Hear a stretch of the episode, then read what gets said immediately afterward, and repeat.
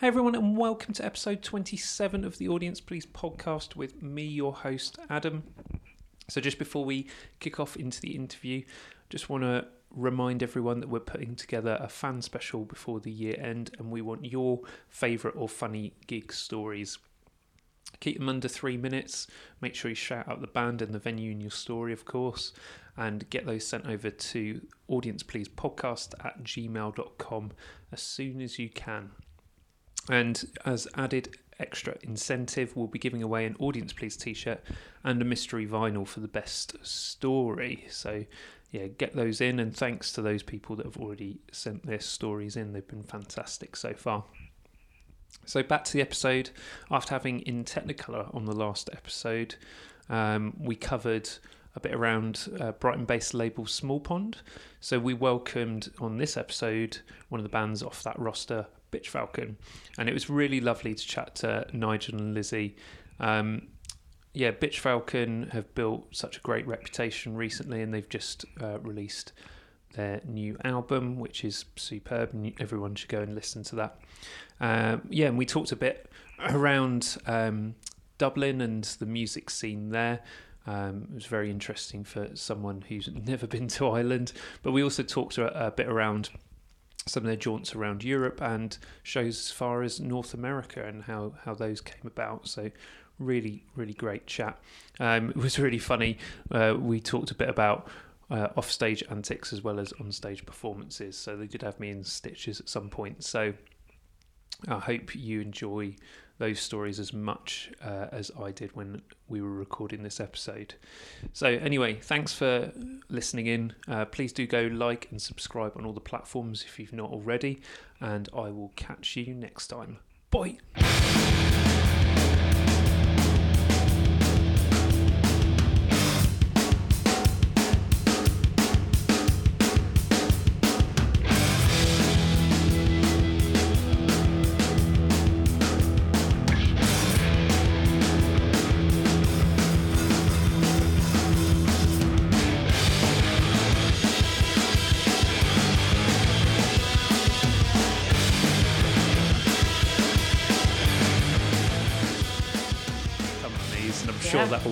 Make your work. millions. So, um, yeah, thanks for joining. Um, just for the listeners, got Lizzie and Nigel from the amazing Bitch Falcon on with me. Um, hello, rock stars, as the in Technicolor boys uh, told me to say to you, um, which I was just talking. Yeah. That was definitely Vlad, I think. Yeah. Yeah. Me and Lizzie were just talking his- about his that. phrase. Yeah, and I got, t- I He's got trying to he's trying to make it work, but well, look, he'll keep trying. He'll keep trying. Let him, let him, let him at it. yeah, let, It's like these aren't sunglasses; these are just regular glasses. I'm not Yeah. walking around like Bono or anything. Like you know, But you do have the hat, the edge hat. yeah, you do. I do. Yeah, but yeah. that's because I'm bald. I'm bald from here back. There's Aw. nothing. If you can see, that's all that there is. And then if I lift it a bit, it's gone. That's just from your monk career. Yeah, well, Yeah. I was on in the ministry for 12 years in silence. So. Oh, okay. So it's um, Yeah. is that is that business in front party at the back? I'm not sure that is. I don't know what that is. It's uh, business in front, uh, there's prayers in only the back. Mis- misery in the back. There's no party at all. This this is the best I have, and back there it's just a fucking mess. Oh. Nothing. Yeah, I'm I'm in di- I, I'm in dire need of a, a, a lockdown haircut. I even going like four weeks without a barber's. Uh, my hair's looking like Oh, absolute man. shite. I did, I did three months without a haircut. It was horrible. Uh, girlfriend wouldn't talk to me for the last six weeks. I think just because it was so bad. And now I think, how long are we back in like shut lockdown again, Lizzie? Is it six weeks? Yeah, it's all fucked up again now. Yeah. So um, that's a good place to start. I know, obviously, Lizzie, you work as a, a nurse, so um, all the credit and respect to you right now. Um, but I don't, I don't want to dwell, don't, don't, don't want to dwell too much on, Ah, yeah. on, uh, on the grim times. Um, but is there a, a- anything um, music or non-music that's been keeping you guys going uh, through these times? Uh, Lady Gaga Chromatica is probably the one of the best pop albums ever made, I think. So that got me through lockdown number one. and a bit of number two. So I don't know, nothing got me down to lockdown two over I got back into PlayStation, so just playing playing I just been a gamer girl. Nice. So What- thanks to Lady Gaga and Red Dead Redemption and trying to make my cowboy as sexy as possible.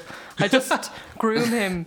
I just groom him and make him pat dogs and like get him really nice clothes. I'm just like, oh, he's so hot. Like, Yeah, um, I think I, I think when I played Red Dead, that's all I did. I didn't even buy the second one because I was like, it's just going to be a waste of time. It's just going to be me just riding a horse around and trying to tempt wolves trying out to of a look as bush. sexy as possible. Yeah, Yeah, yeah. Uh, Nigel, we what about you? Re- Sorry, Nigel, what about you? Uh, what have you been listening to or doing during lockdown? Uh, actually, um, an awful lot of Prince. I was in like real bad form um, after a while. You know, like when the when the uh, just the buzz kind of wears off, like, and you're just like, I'm really fucking sick of just being inside all the time and. Uh, not being able to do anything, and then I just started listening to Prince, and then it was a fucking party every day. It was class, and then like I got really into it then, and like it wasn't just in the house. So like the only time I could go outside was to go to the shop, and like I'd be on the bike, AirPods in, fucking 1999 on, and I'd be down in the traffic on the way in the bike, just like. fucking loving it. It was great. Like Oh, Prince yeah. got me through some fucking dark days during the lockdown, first lockdown, for That is- sure. that is amazing. that is amazing. Yeah, I Um, loved it. When when uh, when live shows start again, I think um, we should you should crack out some Prince outfits. Maybe maybe some uh, maybe some purple of some some kind. Ah, yeah, yeah, for frills. sure. Nigel will and- suit the frills. And another thing that hasn't really come up, I don't know how it hasn't, but Lizzie uh, is fucking really good at making clothes. Uh, one of my favorite things that she wears uh, still is a jacket that she made that's fucking really cool. Nice. So Lizzie could just make my Prince wardrobe for me. Yeah, maybe. I, Yeah, maybe. I- yeah.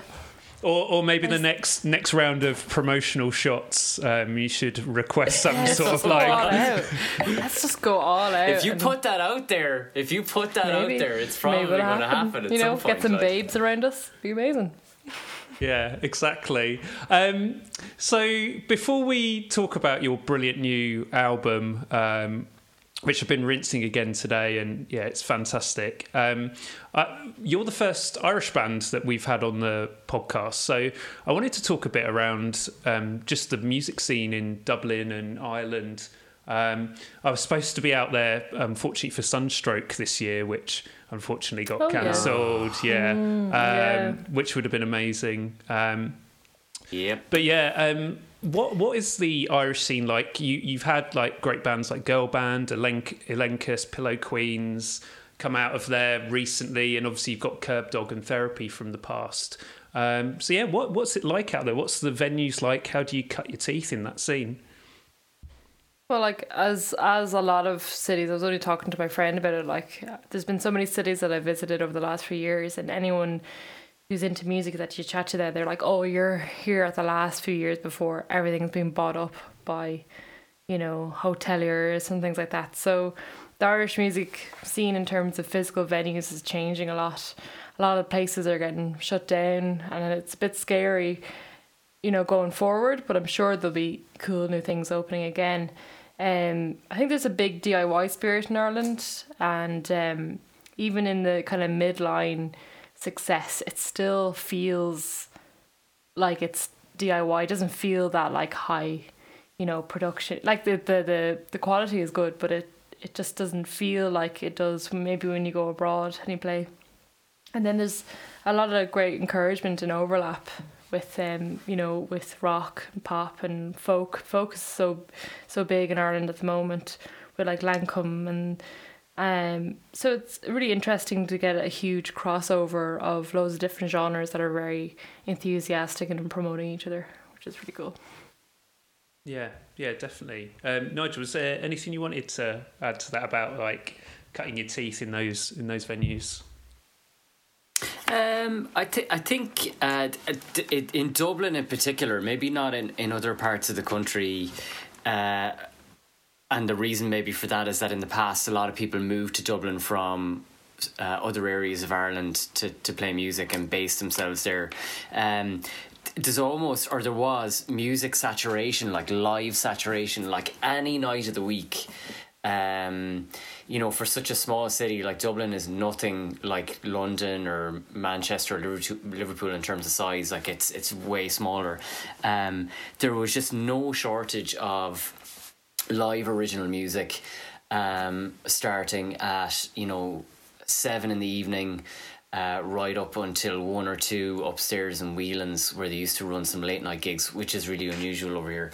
Um, so there was music saturation. So like there was always kind of a stage for you, as long as you could, you know, do the basics uh, a bit. So um, I think we probably definitely benefited from that, in that there was some live music sessions. There was the Sunday roast in the Mercantile and uh, play, things like that. That you know they were actively like always trying to find new music because every night of the week there was new music.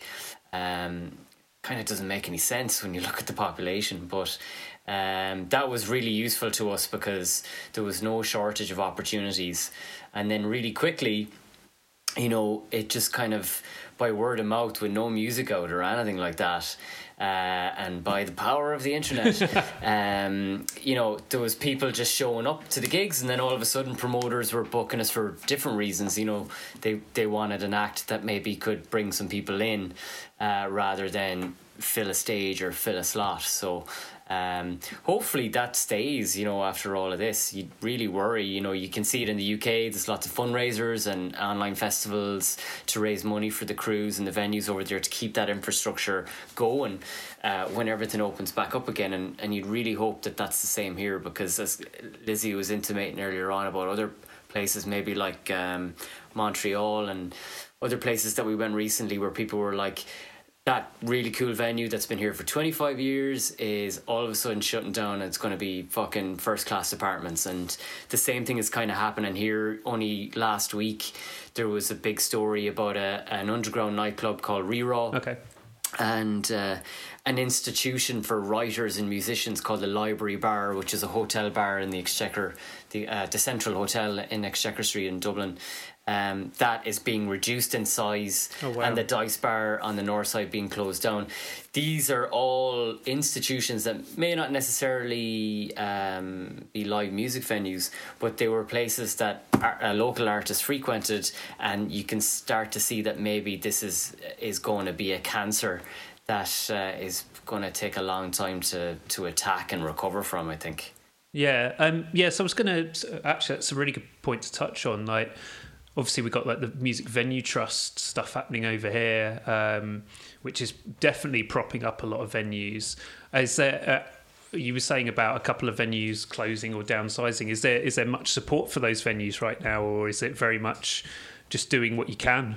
There's a little bit of support from the well, government those yeah i mean like those ones that are closing are closing i think because dublin has this thing right now where it seems to think that we don't have enough hotels and that we need way more hotels.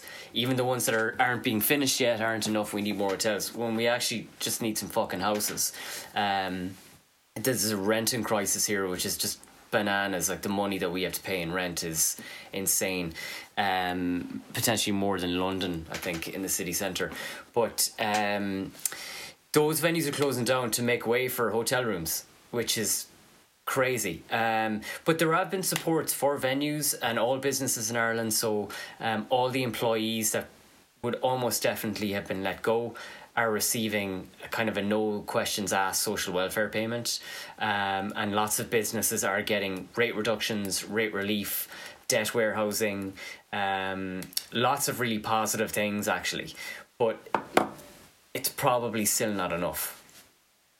Yeah, yeah. Fortunately, yeah, for sure. Uh, I think I think that's the same thing all over, though, isn't it? Um, that's the same with the music venue trust. You, after these initial payments, you're still seeing venues struggle a little bit, which is which is a real shame. But um, any, anyway, I, I, hope those venues that you you guys have uh, played it like it was interesting actually. That's what I wanted to mention was watching some older videos of you and like you were saying about you guys cutting your teeth. It seems that uh, even though you were quite a small band, you had like massive turnouts, pa- packed venues, quite receptive audiences, and I think that's the interesting thing about what I've heard about Dublin compared to London because it's so more spread out.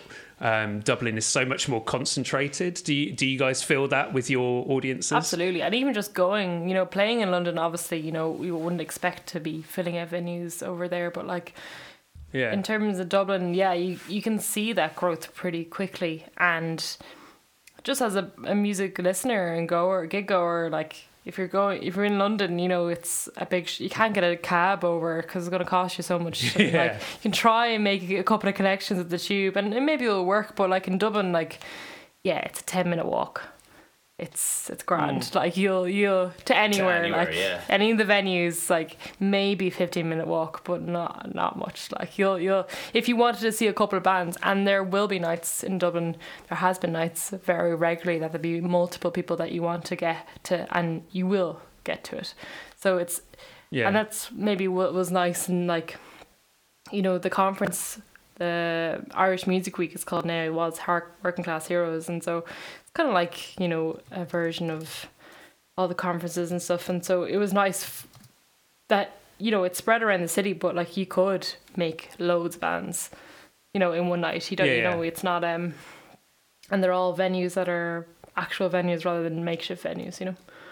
But uh, Yeah, yeah, definitely. yeah. Yeah, I was, yeah. I suppose it's really easy to like, uh, even on like a normal night, just venue hop and Yeah, bar hop. absolutely. Whilst, it, whilst, whilst in London, like you say, bands of sort of a similar size, if they're playing across town, you won't be able to see them. You're you're staying at that, that yeah, one venue. yeah, night. yeah, yeah. Uh, um, but yeah, you mentioned um, Canada, and I saw you guys went out to LA a while ago. How the hell did that? How the hell did that come about? Because that's an amazing achievement. Yeah, it was um it was the same kind of music agency company that run the music Irish Music Week. They would do a good bit of work with kind of connecting with different conferences like with Canadian Music Week, Pop Montreal, South by Southwest and they set up their own one Irish Music Week in LA to coincide with, you know, the the Irish Arts Council. So they were able to secure a bit of funding and getting some Irish bands over. And so yeah, Yeah. it was just a kind of initiative from the that agency that that got some Irish arts, artists over there, which is great, you know, because we could kind of bypass the the visa fee because it's huge to go to America. Yeah, so yeah. like, uh, it's you know you're not getting paid, you're just going over to play. So it's a great experience to go over, have a bit of fun, Yeah, you that- know. that's amazing. nearly die in Venice Yeah. Beach. You nearly nearly died well, Barry Venice nearly Beach. died, didn't he? What Oh, he happened? got a lift home and the guy nearly crashed the car. yeah. Oh shit! Yeah. no, no, sorry. No, uh, just for the listeners, Nigel had a very blank look on his face and just had a moment of It's like, what? realization. Well, like, see, we went, we went out there, and um, The- the guys that work with us are great fun. I don't know. I don't know I'm not going to go into you big go into detail, here, but um, they're great fun who who work with us, you know, uh, and help us out. And so, uh, but you know, we were there. We decided every time we've gone away on a a conference, we've always kind of taken it as a holiday because you know I wouldn't be able to afford to just go out there, so I might as well go out a few days before. So we went, Enjoy it, yeah, yeah. So we went out, you know. For a couple of maybe a week before, and then you know it was the last night before the gig was on the last day, and um, Just really bad Well- planning, really. like it was, we were always going to yeah, go I for guess it. so. Like. Yeah, Yeah. yeah. But uh, anyway, it was yeah the night before the gig, and I am a very loud drunk, so I lose my voice, and I'm you know I'm hopping off the fags, I'm like down in drinks, I'm just too I can't trust myself to take it easy. So uh, Nigel was like, I'm going home, and I was like, I'll just have to come home with you, and then. We didn't know what happened, Barry. It was the next day, and then he, he said that he fell asleep on a bench, and a lad offered him a lift home, and he crashed the car. yeah, Oh my he, well, I don't think it was a bad crash, but um, he was alright. He lived to tell the tale, you know. But uh, Yeah. yeah, I, thi- I think it was um, several different crashes before he got home, but because he didn't he didn't realize that the Was guy who was driving him home was as Yeah. drunk as he was, Oh my god. and like that's like a that's an acceptable thing in America Yeah. Yeah, is it to like yeah. get langers and then get in a car and drive home. And uh, Barry didn't know that when he took the lift, and he was just kind of like, Uh oh. And I was I was asleep in the sitting room when he came in, and there was this guy that wanted to use the bathroom, and I, he was like, "Man, can I use your bathroom? I gotta go." And then I was like, "Who's this guy?" and he's, and, he, uh, and he's just pissing blood from uh, from an accident, maybe. Yeah. Yeah. Bits of bits of glass just were- like wedged into his face, but. Oh my god! Yeah. Well, that's that's a tour story. Um, Nigel, didn't you meet uh, Abe Cunningham as well from Deftones at some point? I, I did. Yes. Yeah, that was uh, that was crazy because like uh, De- uh, Deftones was like Deftones did they just never came to Ireland. Like there was some kind of an incident I think maybe in Northern Ireland. Yeah. Um, that there was maybe some legal issues surrounding, and uh, they hadn't been in Ireland in ages. And I was just like, it's just going to be one of those bands that I never see. Meshuggah was another one. Yeah. And then all of a sudden, Deftones booked two nights in Vicar Street, which Oh, is wow. like I think our favorite Yeah. venue in Ireland for Uh, sure, but one see, of our I, th- I thought this world. was in America, but this this makes more sense that it was in Vicar Street, not in America. Yeah. and then Meshuggah, within weeks, because I think it was um, an Irish promoter called Dublin Metal Events, booked these two bands that I thought I would never see uh, within weeks of each other. And as it happens, um, I do artist relations for a brand that Abe uh, endorses. So um, I'd set up this kind of like rig rundown thing with him before the gig, which was amazing. Never thought it would happen. And I one of the guys that works with us, uh, he came in and he was so sick, like. I'd never seen him this sick, and he was like, "Okay, man, I'm gonna go and do the interview with Abe," and I was like, "That's a touring drummer, man. You can't." yeah, yeah, yeah. Can't go near him, like you know. So I had to step in at the last minute, which like uh, was great, but also terrifying because I had no prep because the whole thing was that he, this other guy was going to do it. So I had to go and do a rig rundown with uh, like a fucking hero of mine on no prep, completely unexpected, and try not to fuck it up and look like a complete douche at the same time. And I did an okay job. It's on YouTube there. Yeah. Um, Yeah, I, but I you know, I still look. I watched it just before because I, I stumbled across it and I was just like, "Oh my god, this is amazing!" And you, you yeah, you did a good job, mate. It was all right. Like I mean, he's such. A, he's like a. He's a really funny fucker. Like he's. uh He's kind of dry Yeah. in his humor and uh, maybe a bit surreal as well. But like he could have been nicer. Um, he like made sure I had all the time that I needed. Like and the the tech for him, who actually owns a part owner of Q Drums in uh, America, who is that brand that Ilan Rubin from Nine Inch Nails. He's a part of that company as well. He's Abe's tech, and like he was trying to get us off the stage so he could do his job. And Abe was like, "No, let them keep going until they're finished." Oh, wow. He was so so nice. Um, I went to both nights. That so from going to like thinking you'd never see Deftones ever in your Yeah, life yeah. to seeing them two nights in a row in your favorite venue in Ireland was fucking amazing. Jesus, Oh. so good. set list in the first night.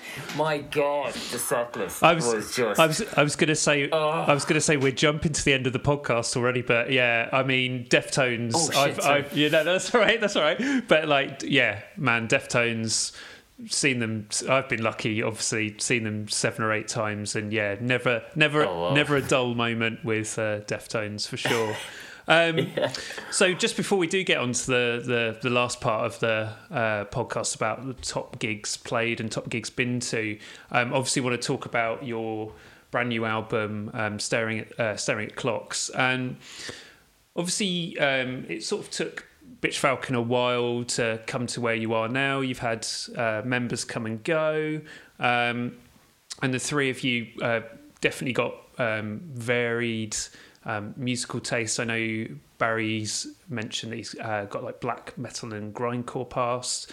Um, Lizzie, you've mentioned like Cocteau Twins before. So how was it? Um, after being together for a few years, but as a trio coming together now, how was it like piecing and writing uh, this album as as a whole? Because you didn't play a lot of the songs live before, did you? You, um, you sort of saved this album uh, for now, essentially, didn't you? Yeah, we tested out a couple of songs, you know, on our last tour with um was it with Black Peaks the last time? No. Oh, was that that one with um Mm. Haggard Cat? Yeah, I think so. Well, that was the last. That was the last. That was the last I think tour it was for sure. Cat, think, it was the it? Haggard Cat one. Oh no, maybe it was. And um, yeah. So but yeah, we tried out some bits, um but yeah, really like we felt, you know, we were at the right point at time and we were really just enjoying the stuff that we were writing and it came together really quickly. And, you know, when we were writing I think it was the first time that we didn't really like set out to be anything. We were just expressing ourselves through our instruments and a lot of the songs would just occur and we really liked them instantly. So I think at that point we were like, okay, it's been enough time now. Let's get down and do the album. And so, yeah, I'm really glad that we did that because who knows what position we'd be in. I don't know if we'd ever be able to get to a, an album if we didn't do it at that time Yeah. because you know there's so many things so many things get in the way with with writing music and especially when you want to get a proper solid piece of work done it's easy to write a couple of songs here and there but you know when everyone's doing it as well as working a full-time job it can just take so long to get things off the off the ground. But yeah uh, in terms of musical influences i think it worked to our advantage because we weren't um discriminative of of our influences. We kind of liked them meshing and melding and turning into the sound. And i think that's what excited us in our writing. That was like oh it's not really it's not completely new but has elements of loads of different things that are Yeah. meshed together that that sounds a little bit different Yeah, yeah, definitely. Yeah, it's funny like talking to the in Technicolor guys as well around their sort of writing process, and they were very much the same. They were like, as long as it as long as it sounds good and we like it, then we're we're not gonna necessarily go in one direction or the other. Um, but yeah, um, yeah, you recorded it really quickly as well, didn't you? You, you wrote and recorded it in like ten days. well we had writ- we were writ- well, no, we had written like it about six months before yeah, and demoed it and Yeah. kind of you know had ideas for production and then but we recorded it quick because we wanted to get a bit of a live kind of feel uh, so we didn't really record to a click on all of them and we just set up live all together nice. and we were gonna do it. It was with uh, Rain Trench and Robert Watson they're, they're called um, Deaf Brothers in Wicklow in Ireland. And they uh, okay, they were like, oh, they initially suggested that we should do a song a day. But while we were set up, we kind of nailed it in a take or two because I think we were fairly meticulous with our practicing for a long time. I think we practiced a lot. So I think it was it was just easy to kind of nail the basis of the tracks very quickly. And then we were able to layer and layer and have loads of fun with, you know, experimenting sounds after it. Yeah.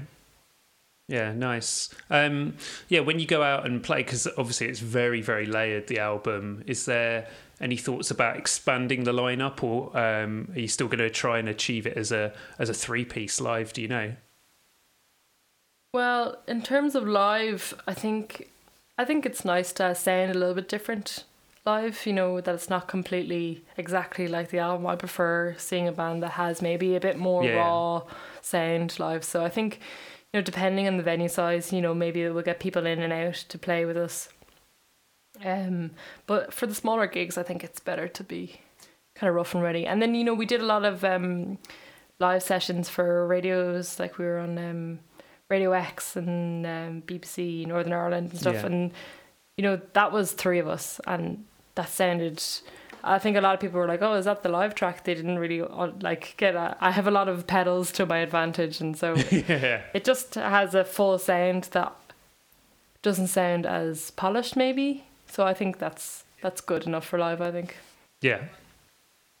Yeah, yeah, definitely. Yeah, I've, I've listened to those today as well, and yeah, great. Yeah, sounding great live. Um, so moving on to live music, um, let's dive into the my favourite bit of the podcast: your top gigs played and your top gigs been to. So, don't know how you guys want to do this between the the two of you, but um, what's some of the top gigs you guys have uh, played in Bitch Falcon or uh, or other bands as well?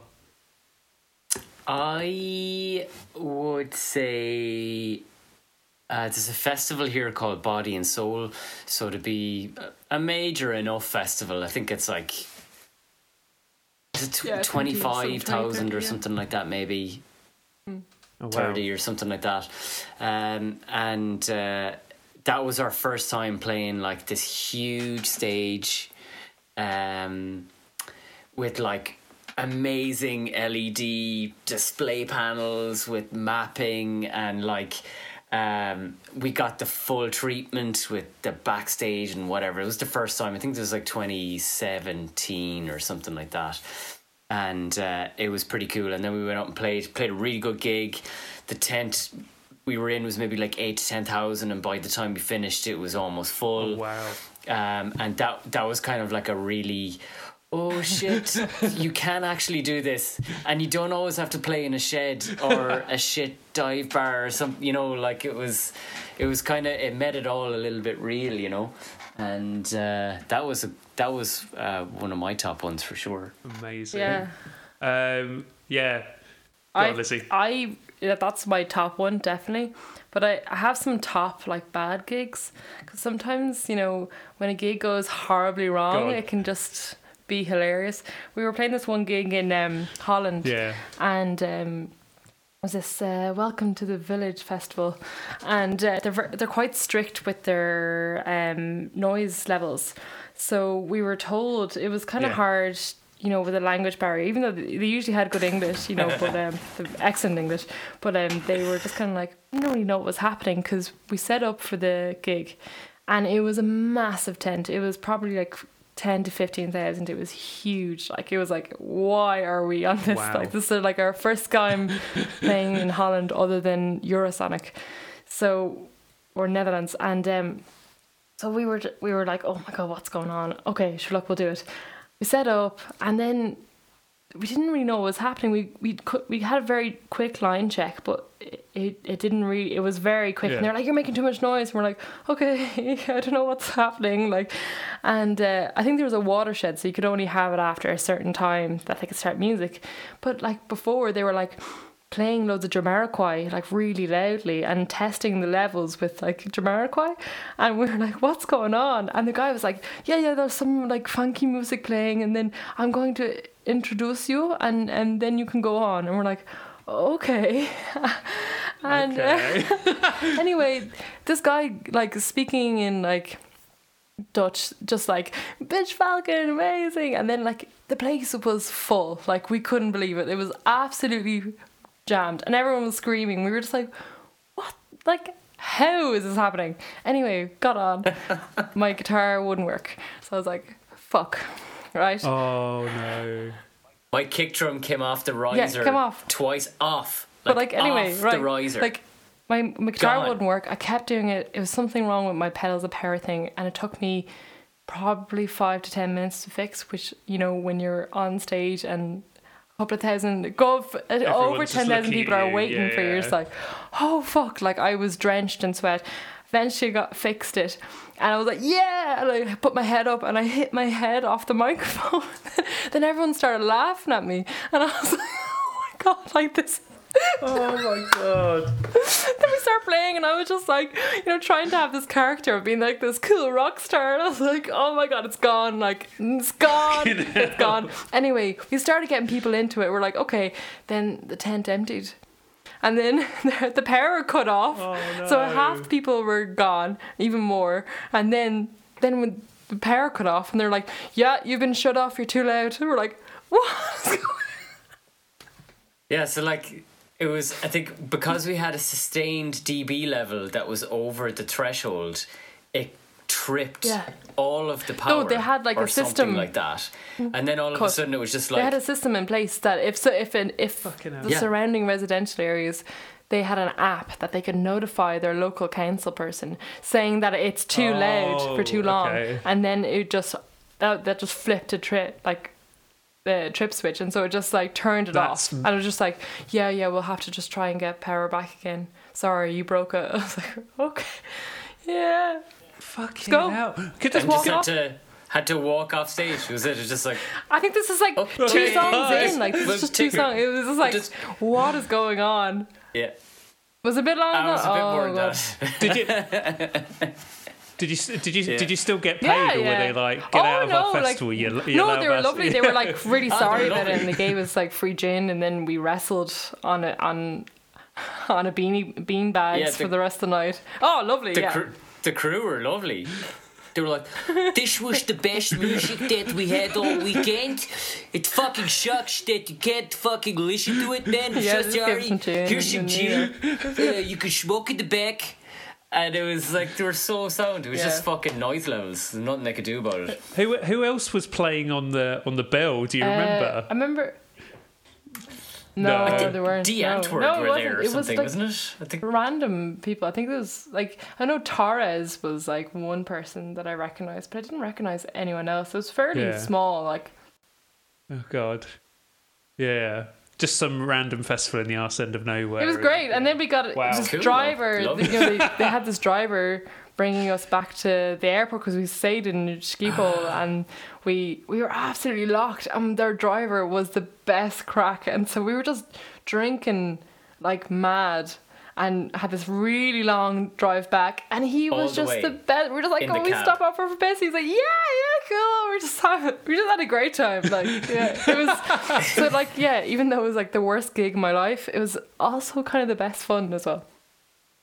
Oh my God, yeah, that's I'm pretty sure that Lizzie broke one of my ribs in oh, that. oh yeah, as we well. had it.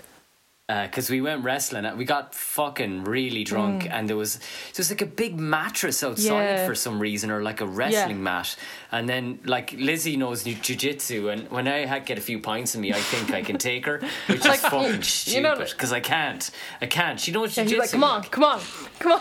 I- I'm just like,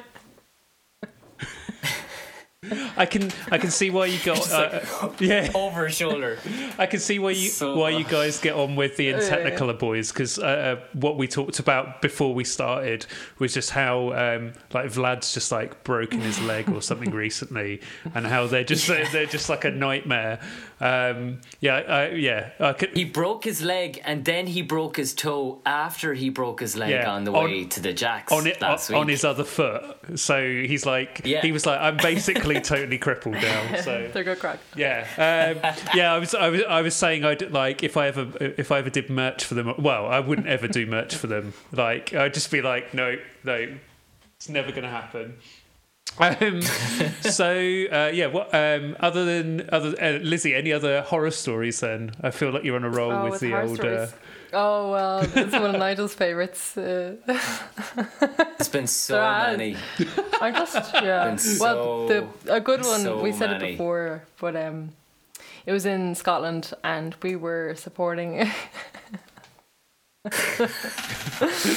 and this is just my, this is purely my own fault. Like we were supporting this Oh, band man. that we didn't really know, uh, you know, we only really heard them, but they were quite you know big in maybe the kind of emo kind of side of things. And uh, so when we got booked for the gig, you know, you know they have a big following, so we were like, I can see why, you know, management and stuff want us to be booked for it, but we're not a good fit. But anyway, they were like persevered and we're like, okay, we'll do it, but this is. Just remember that this doesn't work. We told you that this is not going to work, but we're going to do it just not gonna work. as our as our last thing. Anyway, benefit of the doubt. We went ahead and did it. You know, the front crowd was just all kids, death staring us, like just being like, "Who the fuck are you? And why are you ruining my gig? You know, my childhood superstars."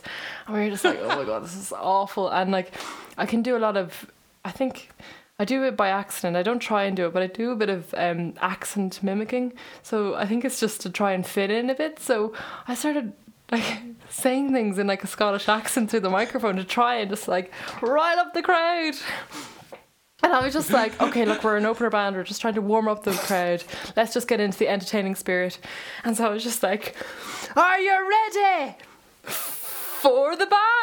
I couldn't remember the name of the band. And like Barry was just completely like he couldn't breathe. He was just like roaring his eyes out, laughing at me. And then Nigel like probably stopped playing at some point because it was just like, oh, it was like Oh, I was like, you know, like Les Couldn't. Dennis up on the stage, just like this absolute, like, complete idiot, just like, yeah, come on. It's like mom bringing you to the concert. It's like, yeah, you're ready for the band. Come on, oh it's great. my god.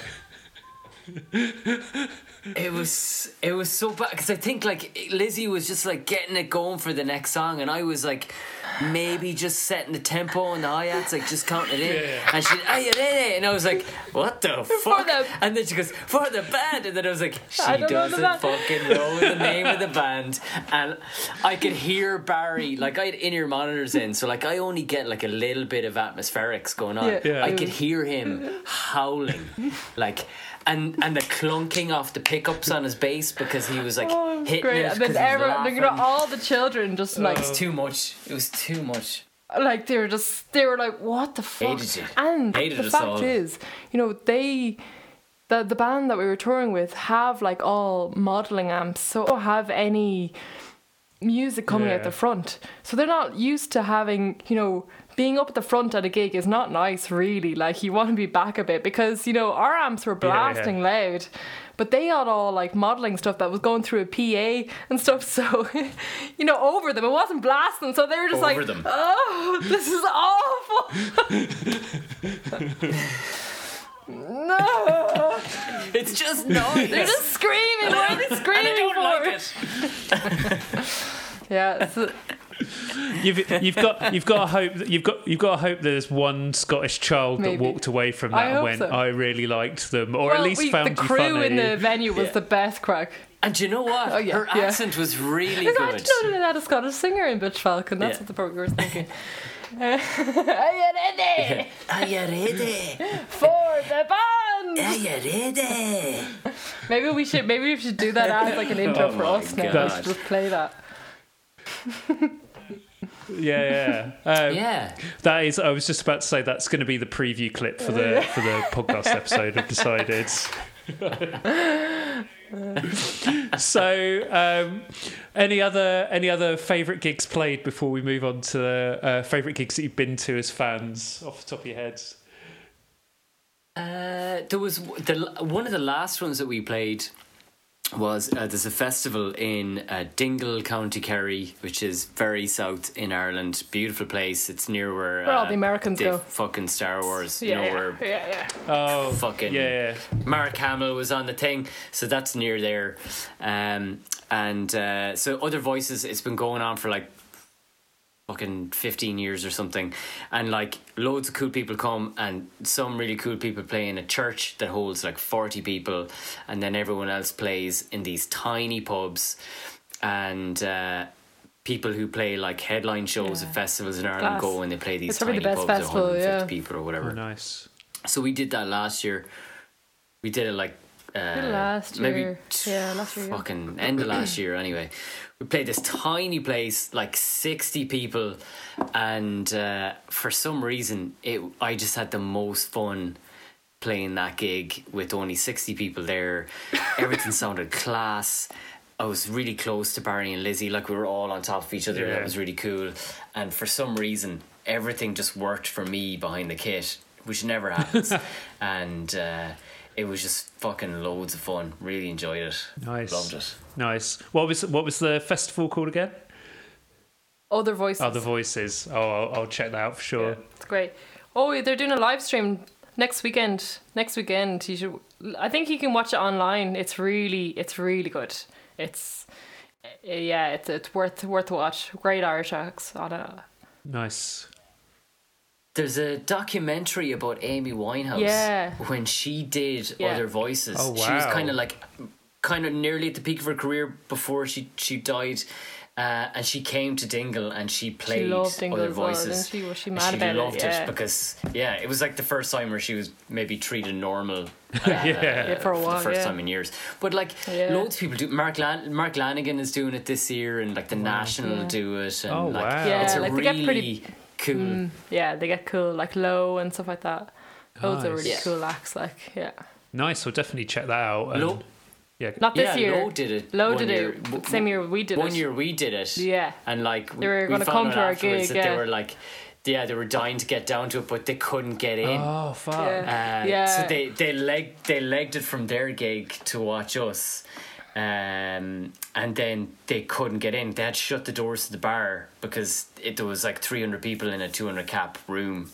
Um, Yeah. and they just couldn't get in. and It's just yeah, it's just the been really nicest vibe. Sound like to us on Twitter ever since Yeah. for some reason. Yeah, I don't know they're cool.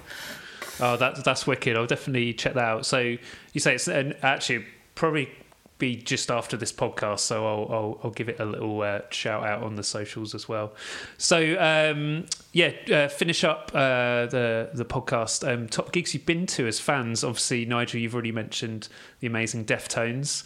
Um, but yeah, Nigel's doing a little dance, everyone. Um, But yeah, yeah, and, um, Lizzie, Love that band. yeah, Lizzie, uh, what are some of the favourite gigs you've been to and the venues that you've seen them in? Um, one of the best gigs, one of my favorite gigs to I went was Beach House in Vicar Street because it just allowed me to cry the whole way through. I'm a big fan of crying at gigs. I'm not looking for sympathy, nothing like that. I just kind of want to pour out that emotion, you know. Uh, girl band as well at Vicar Street, that was one of the best, and Lankum as well at Vicar Street. It's definitely my favorite venue. um, Lankum are kind of a folk band in Ireland that I don't know if you heard of them. They're kind of big enough around the world. They're pretty cool. Um, yeah, I think a lot of those kind of style gigs that are more emotional, and then except for Girl Band, which is I guess is emotional, but in a more aggressive way. Uh, Yeah.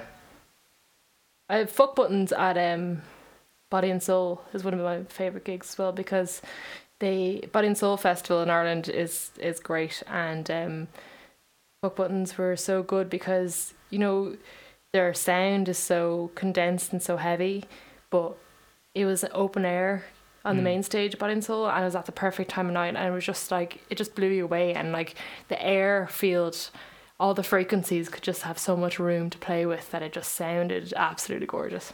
Nice, nice. Yeah, it's yeah. I'd love to. I haven't seen them in years actually, but um, yeah. T- talking about uh, Vicar Street. Um, yeah, I've heard again. I've heard amazing things about Vicar Street. It seems like uh, ma- ma- a magi- I think magical because, like- venue.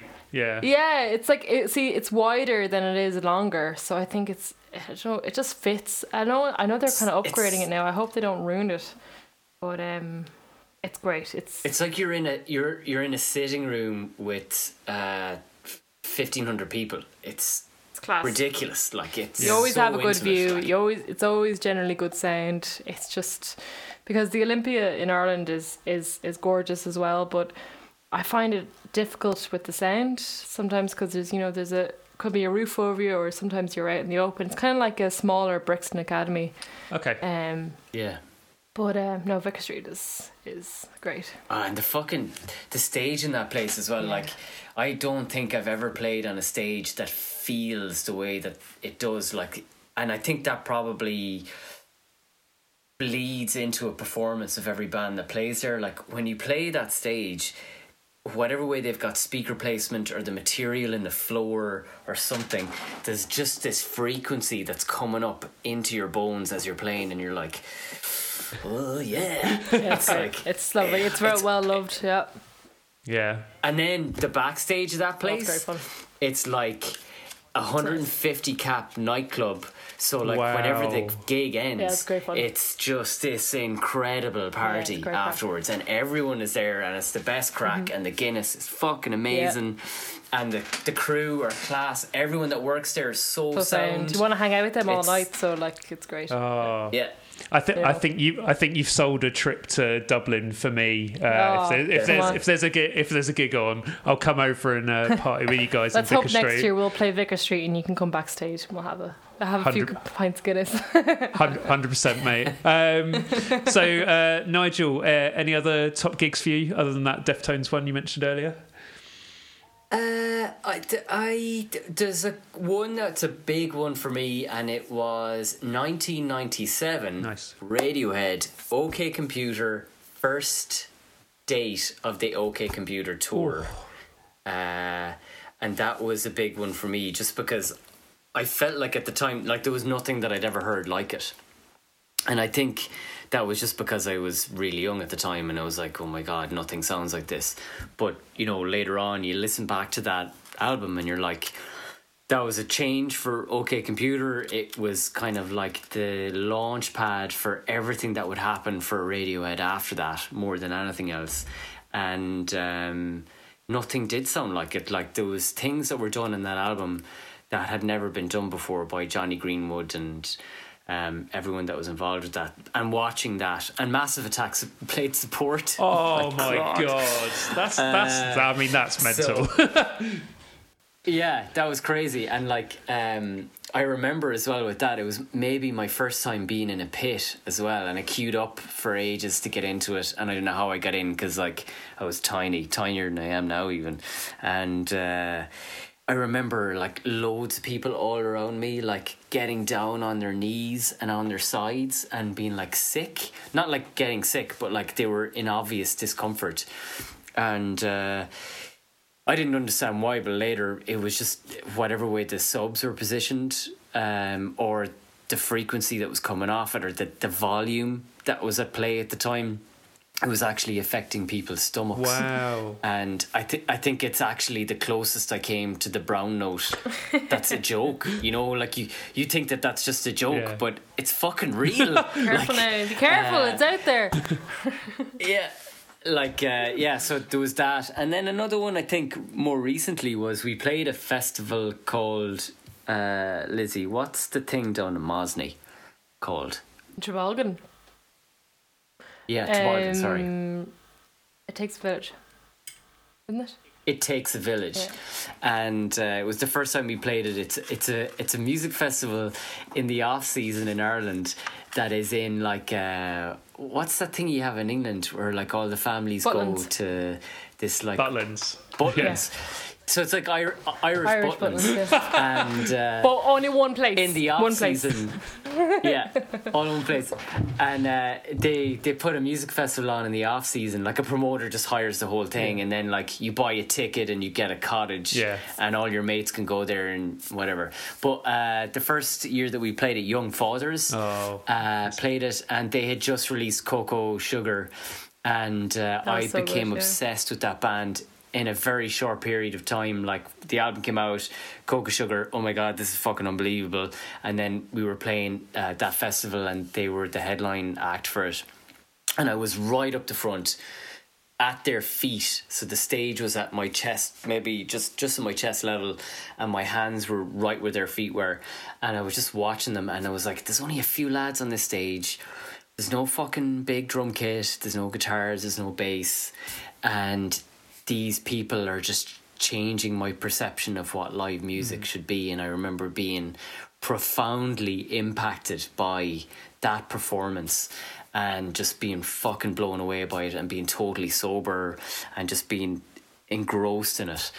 And uh, that was a big one. Yeah. Yeah. I love, I love those moments like that. Like you say, those bands that you see that change your perception about live music, I, like a big one for me was like Soulwax. Like I remember the first time I watched Soulwax, mm. and it was like yeah, you don't yeah. need you don't need guitars. Well, they do have some guitars, obviously, but it's like yeah, you, you, don't necessarily need lots of guitars and lots of like distortion. Did you? Where did you see them? Um, so the first time I saw them was I can't remember which Reading it was, but it was either 05, I think it was probably 05, and I saw Soulwax and then 2ManyDJs straight afterwards. They literally cleared oh, some of the, some of the Soulwax kit off and then just came back on as 2ManyDJs. And I literally was stood there just like, what the fuck's going on? Like this is insane. Uh, they're one of yeah, my all-time favorite bands. Like I think if you're going to be like for me, like there's rock bands. Let's say there's Radiohead and the Soulwax. Like yeah. how to be a rock band but not be a rock band at the same time, and like uh, Jesus, much against everyone's advice. Yeah. Still, like to, to this day, I remember. I remember I was in my bed. I remember the first time that I fucking heard Soulwax, and there's a radio DJ here. There was a radio DJ here. She actually died this month, twenty years ago, Uh, there's been a lot of talk about her in Ireland, uh, as people remember, but she was kind of like the John Peel of Irish radio. Okay. Uh, Uaneen Fitzsimons was her name. And I remember like every night when her show would come on really late and I would stay awake before I went to school to listen to new music from her. And Soulwax was one of those bands. And I remember just going, what the fuck? What the fuck is this? Like, uh, too many DJs. That song. Yeah. Uh, with that guitar intro. I'll never forget it. Yeah. That was the first Soulwax song I heard. I'm maybe like 16 or something. Yeah. And uh, Jesus, what a fucking band! Like, Yeah, exactly. I mean, we could go deep into Soulwax chat. I like. Um, did you see them? Oh God, I am now. Um, did you see them on uh, the the the From Deewee tour where they had the three drummers? They had Igor Cavalera, um, the drummer from Turbowolf, and oh, what was their name? I can't remember. And uh, Emily, I think her name was. The three drummers. it's too much. Oh my God, one of the best It's things I've ever much. seen. Oh God, I've never. I, I hope someday to see. I hope they do that again. Yeah. Uh, for a start, and I hope I will go anywhere to see it. I don't care how much it costs. I'm never going to miss that. Yeah. Like, because I've never seen them. It's fucking unbelievable. Oh, Cavalera, Jesus. Sorry, sorry, Nigel. I just drove a dagger into your your poor heart.